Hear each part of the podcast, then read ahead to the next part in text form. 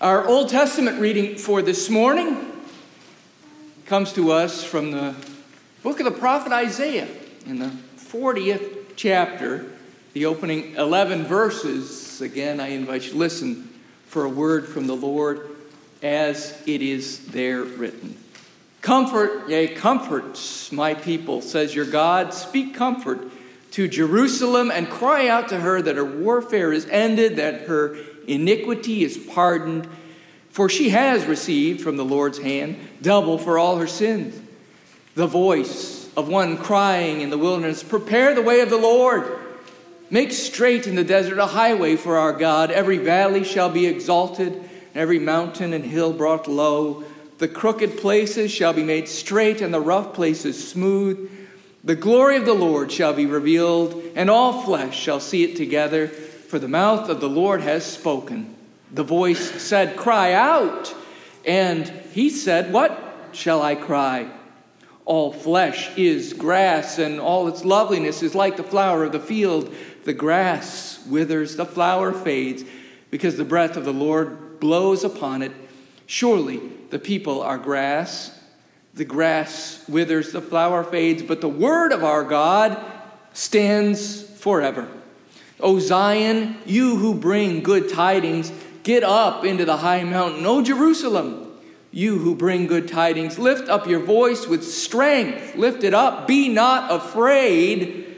Say to the cities of Judah, Behold your God, behold, the Lord God shall come with a strong hand, and his arm shall rule for him. Behold, his reward is with him, and his work before him. He will feed his flock like a shepherd. He will gather the lambs with his arm, carry them in his bosom, and gently lead those who are with young. Here ends this reading from God's holy word. Our New Testament reading this morning is from the Gospel according to John in the 10th chapter, beginning at the 11th verse and continuing through verse 21. Again, I invite you to listen for a word from the Lord. As it is there written, I am the good shepherd. The good shepherd lays down his life for the sheep. The hired hand, who is not the shepherd and does not own the sheep, sees the wolf coming and leaves the sheep and runs away, and the wolf snatches them and scatters them. The hired hand runs away because a hired hand does not care for the sheep. I am the good shepherd. I know my own, and my own know me, just as the Father knows me, and I know the Father.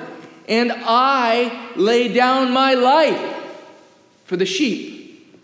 I have other sheep that do not belong to this fold. I must bring them also and they will listen to my voice. So there will be one flock, one shepherd. For this reason, the Father loves me, because I lay down my life in order to take it up again. No one takes it from me, but I lay it down of my own accord. I have power to lay it down, and I have power to take it up again. I have received this command from my Father. Again, the Jews were divided because of these words. Many of them were saying, He has a demon and is out of his mind. Why listen to him? Others were saying, These are not the words of one who has a demon. Can a demon open the eyes of the blind? Here ends this reading from God's holy word. The sheep of the flock I am tending. I know my own, and they know my voice. They may not be able to see me, but they can hear me, the Good Shepherd. So, Jesus metaphorically here explains to his friends another way of imagining our relationship with him. Recently, I had to travel across the bay for an appointment. And can I tell you something? I am so relieved to be back here at Rehoboth. I never was much for crowds of any sort, and that goes for crowds of people, yes, but it also goes for crowds of cars. In other words, traffic. And it seems that the more mature that I grow, the less tolerance I seem to have for crowded venues or crowded streets. Also, serving to raise my blood pressure on my recent jaunt is the fact that I don't like not knowing exactly where I'm going. My destination was new to me. I had never been there before. I had an address, yes, and in the olden days, you might remember, I, I would have a trusty map in my glove box that I could use to guide me to my destination. More recently, I could have gone to a thing called MapQuest and pulled up a custom map and printed it out to study and then take along with me. But as they kid about in a recent television commercial for an insurance company, to do so is a sign that one is, heaven forbid, turning into one's parents. Today, today, we have trusty onboard navigational assistants that are designed to get us where we need to go no matter what. Just drive along, listen to that guide, make the turns as we're prompted to do so, and voila, we're there. You have arrived at your destination. There are many versions of this voice navigation system I described as having been used in my car in the trip across the bay. Anymore, these systems are a dime a dozen. Newer cars come with them as a, as a basic option. And then there are a, a wide range of third party companies that make standalone versions that you can put in the car with you. They're, they're small enough that you can put in your pocket, take pretty much anywhere that you go. Each one is slightly different and has its own inherent strengths and weaknesses, but I'm sorry. I still like to know where I am and where I am going. It helps perpetuate the myth in me that I am somehow in control. So I find myself a bit uneasy as these instructions came to me from a disembodied voice earlier this week. I didn't have visuals. Well, okay, I did, but they, were on such a small screen that I, I couldn't see them while I was driving. So, as I didn't take, dare to take my eyes off the road in the heavy traffic on these unfamiliar streets in this hostile land across the bay, I simply had to trust that this voice knew where I needed to go and would tell me what I needed to do to get there. But again, that wasn't quite enough. Once, for example, I took a turn I had estimated that it was, as she had told me, 500 yards ahead. I should have made that turn in what turned out to be 1,000 yards ahead. After having been too anxious to get into the turn lane, I was left having to reroute. All the while, I was arguing with the voice that this new set of instructions she was giving me didn't look right from where I was sitting behind the wheel. With few options other than coming to a complete stop in the middle of a busy street to consult a map, all I could do was to protest, to sweat, and to try to stay focused. So it is, I imagine, with the sheep in the flock that Jesus is tending. I understand that sheep are perhaps not the brightest animals that God had ever created, and on their own, they don't always make the best of choices. They are in need, therefore, of a guide, one who would gently lead them to water and to shelter and in and out of pastures. But they can seem rather reluctant to follow instructions, and they need a, a gentle staff or a trained sheepdog to help them to do what's best for them. We also need some help. And we are constantly evaluating an endless stream of voices that are tickling our ears, telling us what's best for us. Sometimes we are more aware than others, but we are continually making judgments about these voices and the various messages that they are conveying to us. Some are immediately unappealing, either on account of their content or their presentation, and so we, we dismiss them right out of hand. Many others, though, take a while longer for us to judge their relevance and their trustworthiness. Some of them are the hired hands that Jesus was referring to here. Uh, these are people whose actions belie their speech, the, the sunshine patriots, as it were. And it can be a daunting task to process and evaluate all this input. Uh, there has been for several seasons now a talent based television program that has attracted a pretty faithful audience. It's simply called The Voice. One can guess the premise. Judges decide, as they do in everything anymore these days, who they like listening to best. Well, it's that way with us too, really. Though this show is only a few years old, I doubt what they're doing there is a new phenomena. I expect that the folks who heard Jesus, the ones who listened to his teaching about this good shepherd, even in as technologically unsophisticated a time and place as he was traveling amidst, they too had been presented with an array of voices that they had to evaluate and to choose from and to judge.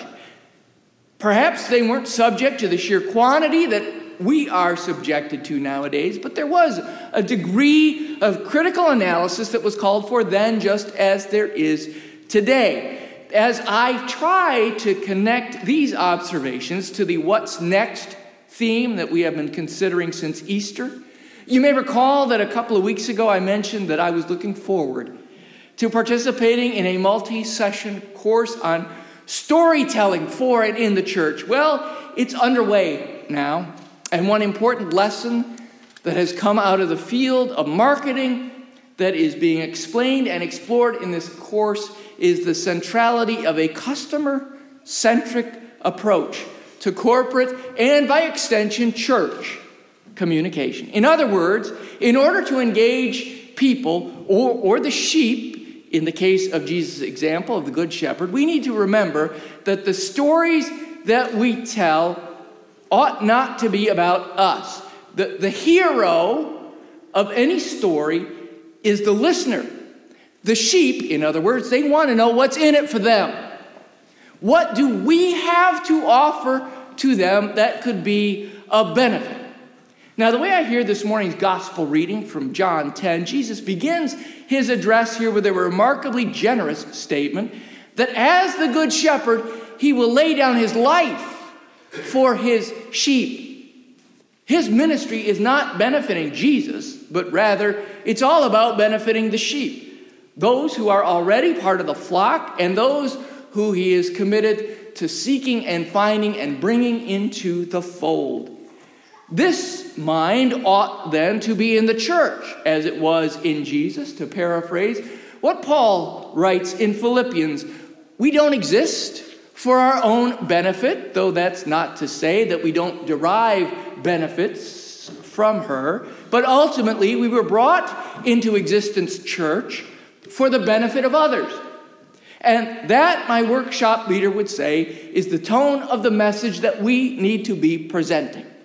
Even though we know that the hero of the story which we are telling and the hero of the story that every person we are communicated communicating with has either in mind or not in mind, the hero of that story is going to be Jesus Christ.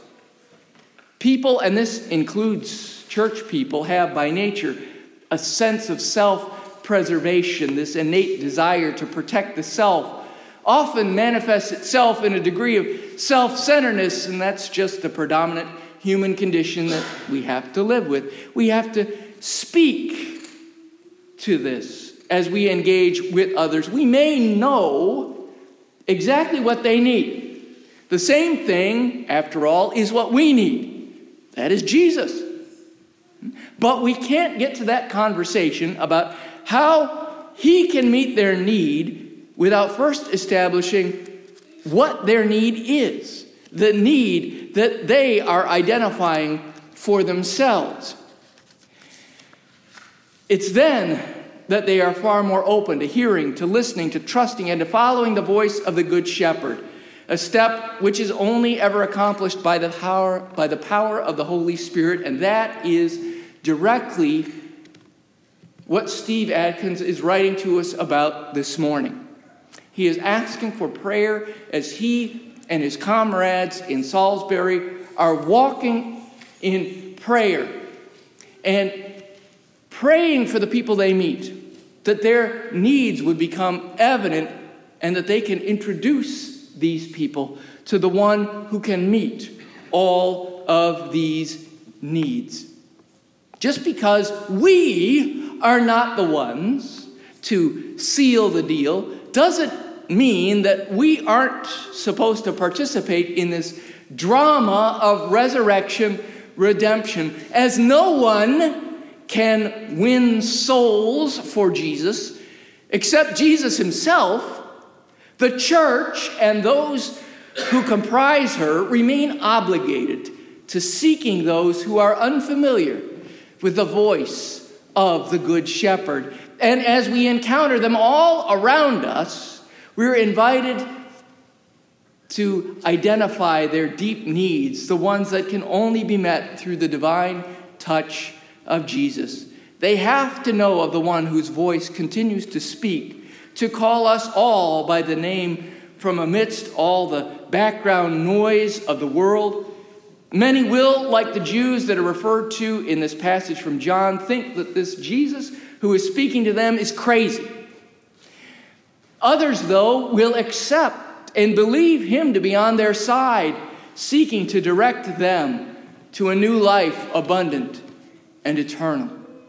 Just as his is the name above all names, his is the voice above all the world's voices, above even that of the navigation system in my car. He knows where I'm supposed to be going, and He knows how I can get there through the Spirit. We recognize this voice above all others because we've heard it the longest, because it is the most familiar to us, even if it might have been a while since we last heard it. But though we might have taken a sabbatical from hearing it, the voice, that voice, it hasn't stopped speaking to us. That voice is the voice of the one who will, like a shepherd, lead us. Sometimes, despite our own better instincts and our own best arguments, it has led and it will lead us to dream and to dare some perilous adventures. But through it all, the Good Shepherd is right here with us, guiding, protecting, even sacrificing himself for us. And for that, we may truly say, Thanks be to God and Amen.